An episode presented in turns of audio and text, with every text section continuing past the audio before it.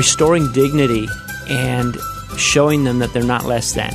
That is something that I think every time every time I see it and we see it happen on every trip is is continual life change for me and spurs me on. I'm just a little bit passionate about what we do. And a lot of it comes down to that because if I can't fix their problems, I can't make poverty go away, I can't make oppression go away, I can't make discrimination go away, but I can change how they see themselves in this world and I can show them that they are loved where they are and who they are. Man, that changes you.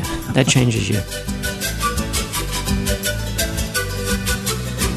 Hi, and welcome to this edition of Mid South Viewpoint. I'm Byron Tyler. Friend, it's always a pleasure to have you stop by and meet our guests. We always have some incredible guests who come and share their stories. Today we have back in the studio Piet Strydom with the Liquid Legacy, a ministry that he's been directing now with his wife Sue for the past three years. We got together recently and talked about a lot, Piet. yeah, we did. And it's so good to have you back. Thanks for joining Great us. being back. Thank you for having us. As we were wrapping up the last time, we were, well, first of all, we laid a foundation, I think, of the critical need to have clean drinking water. Yeah. You and I, we've got these little bottles here that are full of this oh, purified water. I don't know if it's purified or not. But We don't even have to think about it. We just drink it. yeah, we just drink it or in our tap water at home because here in the Memphis area, we've got one of the best wells in the world, this Yeah. artesian well, and the water gets incredible reviews and people talk about it. So we don't think much about the advantage to have nice water.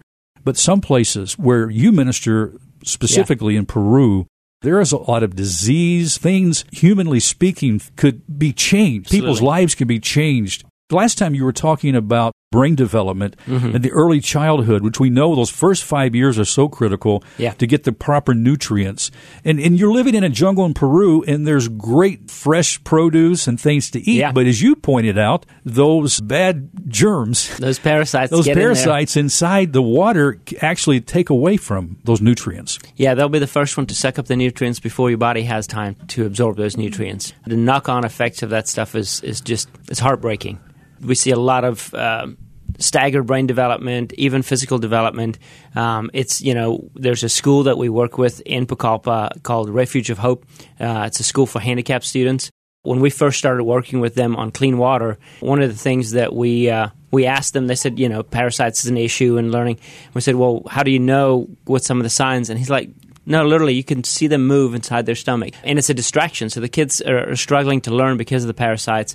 Um, and in that school specifically, we saw they had um, before we put in a clean water system for them, they had uh, twelve cases of debilitating diarrhea every day among their students. Oh. So 12 every day.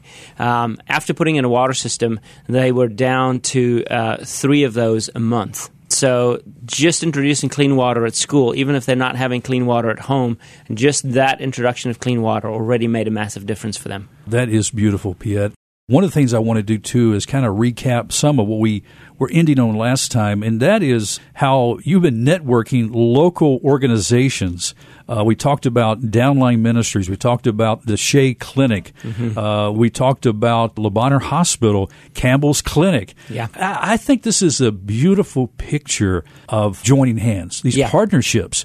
And I mean, this ministry is only three years old, Yeah, we're uh, we're still new, new kids on the block in a lot of ways. But like I said, we we built on this foundation that Dr. Shea and Dr. Shipman and others like them, um, they've been going to. For the you know, Dr. Shea went 40 years ago, his first time.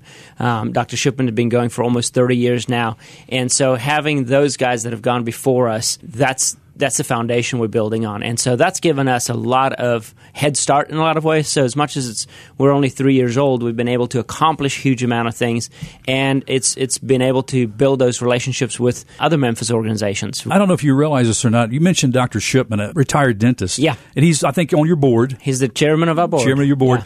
He was instrumental in this radio station beginning here in Memphis back in 1986. I'm trying to remember the story, but he was one of the early guys that said, We need a Christian Mm-hmm. radio Bible teaching program in Memphis. I don't know if he reached out to Mr. Bott or what the connection was, but Mr. Bott and Dr. Shipman Wow. know each other. And I remember meeting him when we first opened this station up Yeah. back in 1986. So he's a visionary for new things. He is. He is. He probably would buck against that, uh, but he is a visionary. Um, he's not. A, he's not afraid to forge new ground. You know, it's been incredible to see how God has used him through the years with various ministries like this. And at the same time, you know, uh, when he would go down to Peru in previous years, uh, he would be in his scrubs in a village just pulling teeth. And yeah. um, out there, he was just a guy that could help and did what he could and changed countless lives that way, yeah. um, while at the same time, you know, being involved in startup ministries here. That's so great. Uh, talk about the ripple effects of what you have seen, Piet, specifically where medical teams have gone mm-hmm. in, touched the lives of somebody with a condition or a situation, medically speaking. They were treated, and you've seen the ripple effect of that life mm-hmm. addressed medically and how it's changed some of the effects of that. Yeah. One of the um, kind of cool things about how we do and, and uh, approach even the medical side of things is we do everything we do is through the local church. So uh, when we take a medical team out into the jungle, uh, we'll take them out on a big boat and we'll pull up to a village. Team stays on the boat, and we have pastors from the church association, the Shipibo Church Association, with us, um, and they'll get off the boat. They'll meet the pastor. They meet the village elders, and when our team gets invited to come and do the clinic in the in the uh, village, it's on the invitation of the local church. So to every villager there they know that this medical team, this American medical team, is here because the local church in their village brought them there. And so if you ask them who Liquid Legacy is, they'd have no clue. But they know that the pastor of that church that they haven't been going to is the one that brought this help. So then we, we treat them medically, and you know, sadly, we can't. There's certain things we can't do anything about. A lot of what we see is old injuries and those kind of things, and we can give them some relief. But a lot of times, we can we can change their lives. You know, it's sometimes very basic things of showing somebody that has an old injury how to do a certain stretch and suddenly they can swing a machete again. And if they do these stretches every day, they're going to rebuild those muscles. Parasite meds, being able to give them parasite meds and they know for the next six months they're going to be healthier and they're going to be parasite free.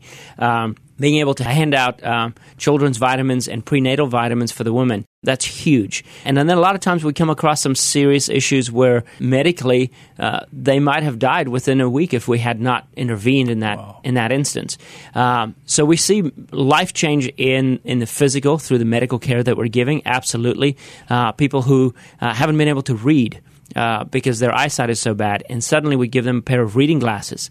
And I'm talking reading glasses you buy you know, at the corner store for 20 bucks. Give them a pair of reading glasses, they put it on. For the first time, they're able to read their Bible in years. Wow. Um, and you see, you see their faces light up when that happens. And so there's that physical side of things that we see a lot of times on the spot change happening. But then it's the stories afterwards because the local church is the one that brought them in.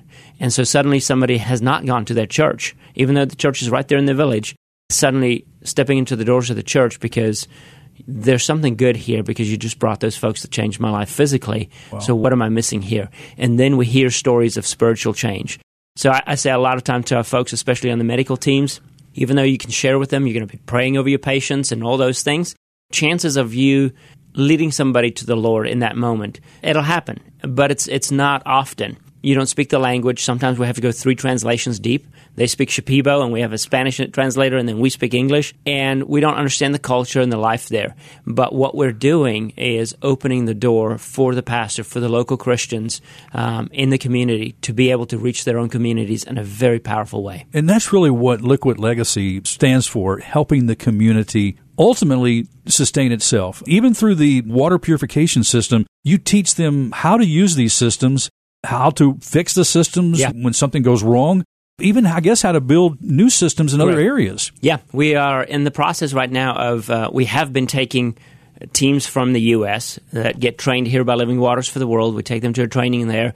We get trained on how to uh, do the education side, how to do the small business side, how to install the actual system. And now we're switching. Now we are we have uh, a group of local Peruvians that we are training through Living Waters for the World partnership. We're training them in Peru on how to put in systems themselves, how to do site evaluations, how to do the health and education side of things by themselves. So we're doing less and less of that and empowering them to do it for themselves. Yes. Yeah. And we're a support. We're coming alongside them as equals, loving on them, supporting them, walking through uh, life with them, but empowering them to do the work. Would you say that these services have been the key to building these friendships and trusted relationships among the people where you serve? Yeah, I think it's, you know, the key is to come alongside as equals. We have this uh, um, white savior complex sometimes is what Yes. we call it, you know, yeah. Um, and it's got nothing to do with white, but it's, it's this Western mindset of we have life figured out. Life is pretty good. I mean, look at how we live here.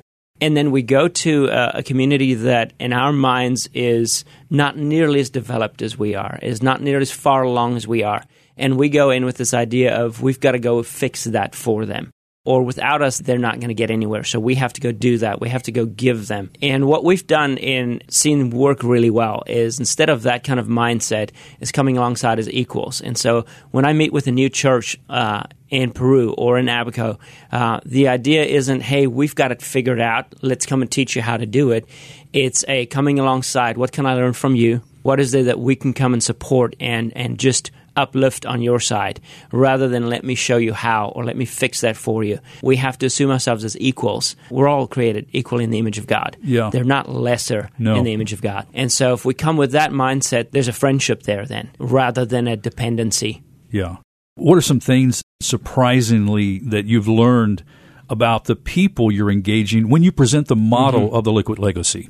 Um, I would say, uh, surprisingly, there's a lot of distrust initially, and I think it's just history. Uh, is there, you know, you know, look at Pucallpa, uh, that city specifically in Peru, at one point had the largest missional base in the world. Wycliffe had a base there that was the largest in the world.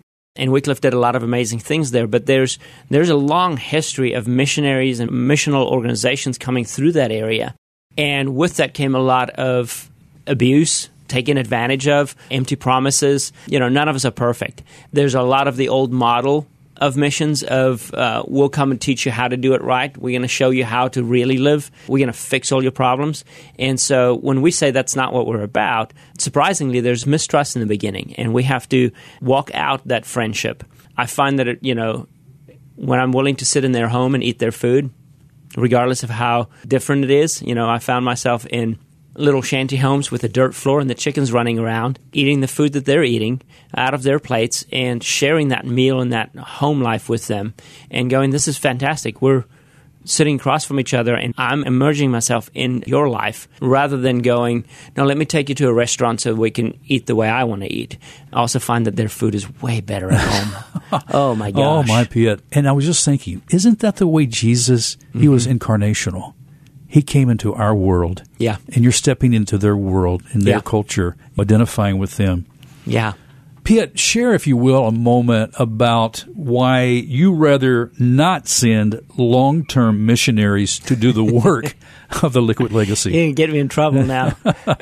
um, I um, I feel like the world has gotten so much smaller. I- You know, I think uh, 20 years ago, 50 years ago, it made sense um, for us to pack up our stuff and move to a foreign country and immerse ourselves into that culture and live there long term. You know, the, the missionaries, Tom and Rita, that we have in Peru, Tom's parents were missionaries sent from the U.S. and they spent 50 years on the missional field. And back then they spent five years in a village and then they came back for a year of furlough and then back for five years. So Tom was born and raised in the jungles there and, and comes from that kind of missional movement where we sent folks out. Today's world has gotten so small. We can travel anywhere we want in a very minus COVID, Yeah. a very easy way and quick way. You know, I can get down to Peru um, in five hour flight from Miami. You know, five and a half hours, and I'm in Lima. And another hour, I'm in the jungle.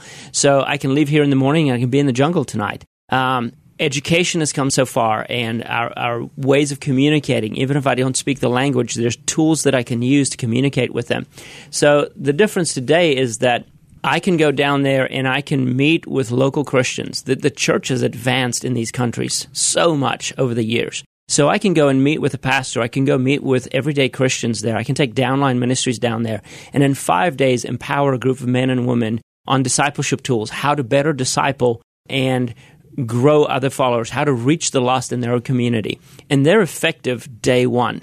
They speak the language. They are in the culture. They understand the culture. It's their people. They already have the respect and the trust of their communities. So if I can empower um, that individual in the church who is a believer and has a heart for the Lord and a heart for missions, if I can empower them to reach their own communities, I can do that fairly inexpensively and very quickly. If you wanted to send me to Peru as a full time missionary, I'd have to spend about a year, maybe two years, going around church to church, gathering the funds. And then I'm going to have to move me and my family down there. So there's an expense there in moving everything down there.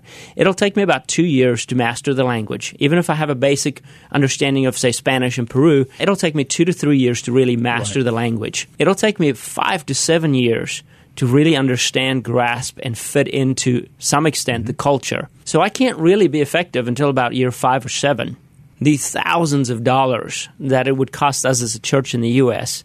to accomplish that versus the few thousand dollars to take a couple guys from here that are passionate about discipleship and evangelism and spend five days with a group of folks that has the same passion there because they have the same Holy Spirit. I, exactly, yeah. exactly. They're, they. It's not like they're short on the gospel. No, it's not no. like they're short on the Holy Spirit. And they speak the language and they understand the culture. they can reach their own people day one. Yeah. I don't need five years. So I really feel like that that's a change in the missional movement that's happening.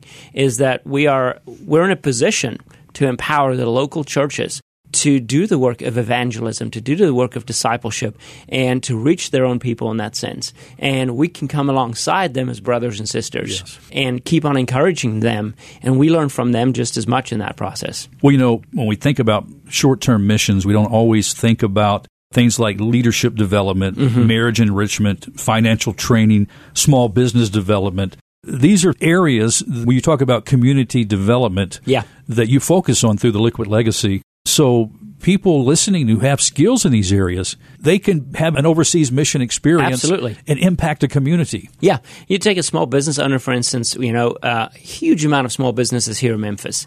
And a lot of times, uh, you know, you find somebody who is a strong believer, has a heart for ministry and for the kingdom, seeing advance. They run their small business. Running a small business is full time job 24 7. There is no downtime. You're not working 40 hour weeks. You know, running a small business is, is a, a life commitment in a sense. And so, a lot of times, uh, folks running small businesses feel like that's all they have, and what else can I offer the kingdom? Yeah. You know, other than running my business and running it with integrity, maybe reaching some of my employees or my customers and being a good example on that.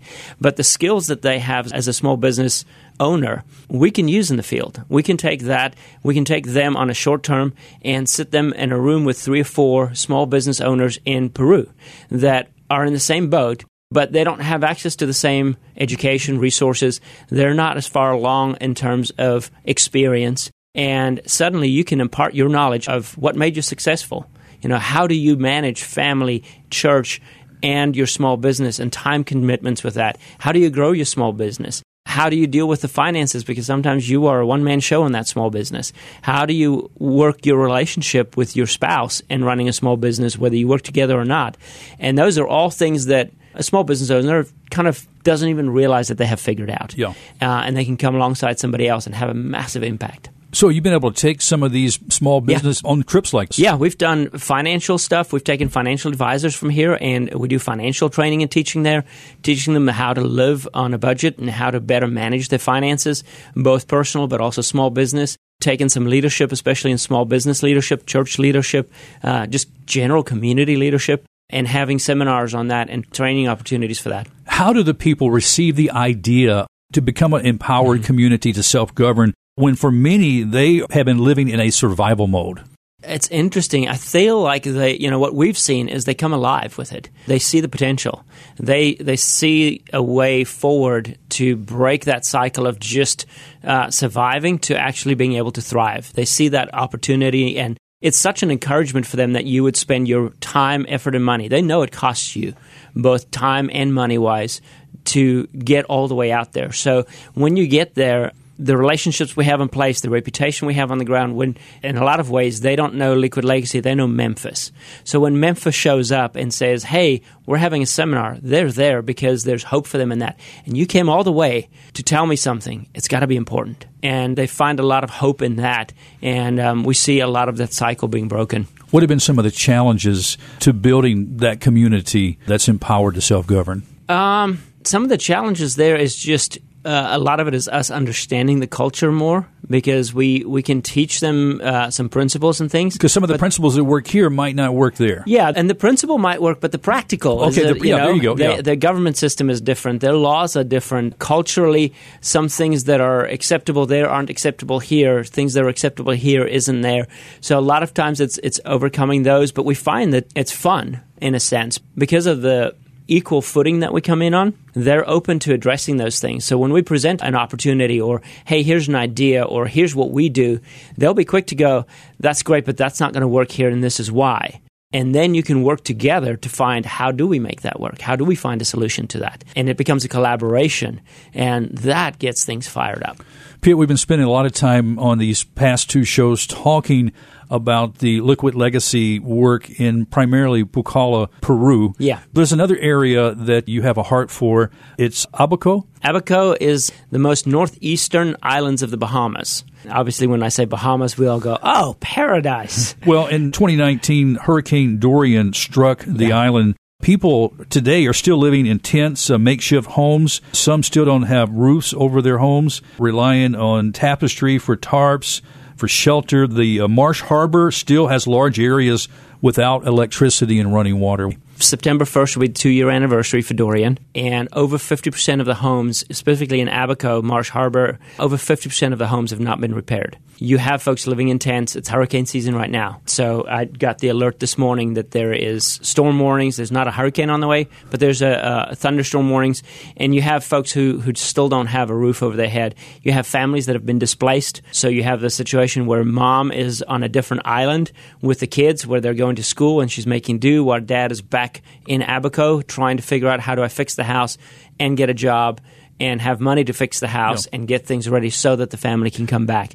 A lot of challenges. So, why this particular island in the Bahamas? because God opened the door when I didn't see it coming. Uh, we had actually been uh, working on expanding in South America. The vision, because of Peru being our base, has been expanding. The natural thing was was expanding in South America, and then uh, in 2020, through our partnership with the University of Memphis, we had a team of uh, students that wanted to do a alternate break over spring break and do a serve opportunity. The hope was to take them to Peru. The dates didn't work in Peru. The folks in Peru, our network down there, they have contacts, believe it or not, in Abaco, Bahamas, and said, hey, there's this pastor that we know of there. They're struggling. It's six months after the hurricane.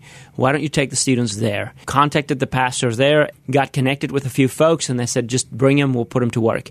I had never been to Abaco, and I took a team from the university and said, if you guys want to take a chance on this, I'll do it with you. They were all in, so we took uh, 10 students, one staff person, and then myself, so the 12 of us. And that was end of February, beginning March, I guess beginning of March of 2020. Went over there, we, we stayed in the church facility. The roof was dry, but we had running water and electricity for two hours every night. Imagine every morning students getting up and needing to use bathrooms, and there is no bathrooms to use. The island at that point was still very, there's nothing green. Everything was gone. There's not a leaf on a tree. There's not a blade of grass. Everything, it was so strong. Everything is either totally gone or snapped off at about the three foot mark.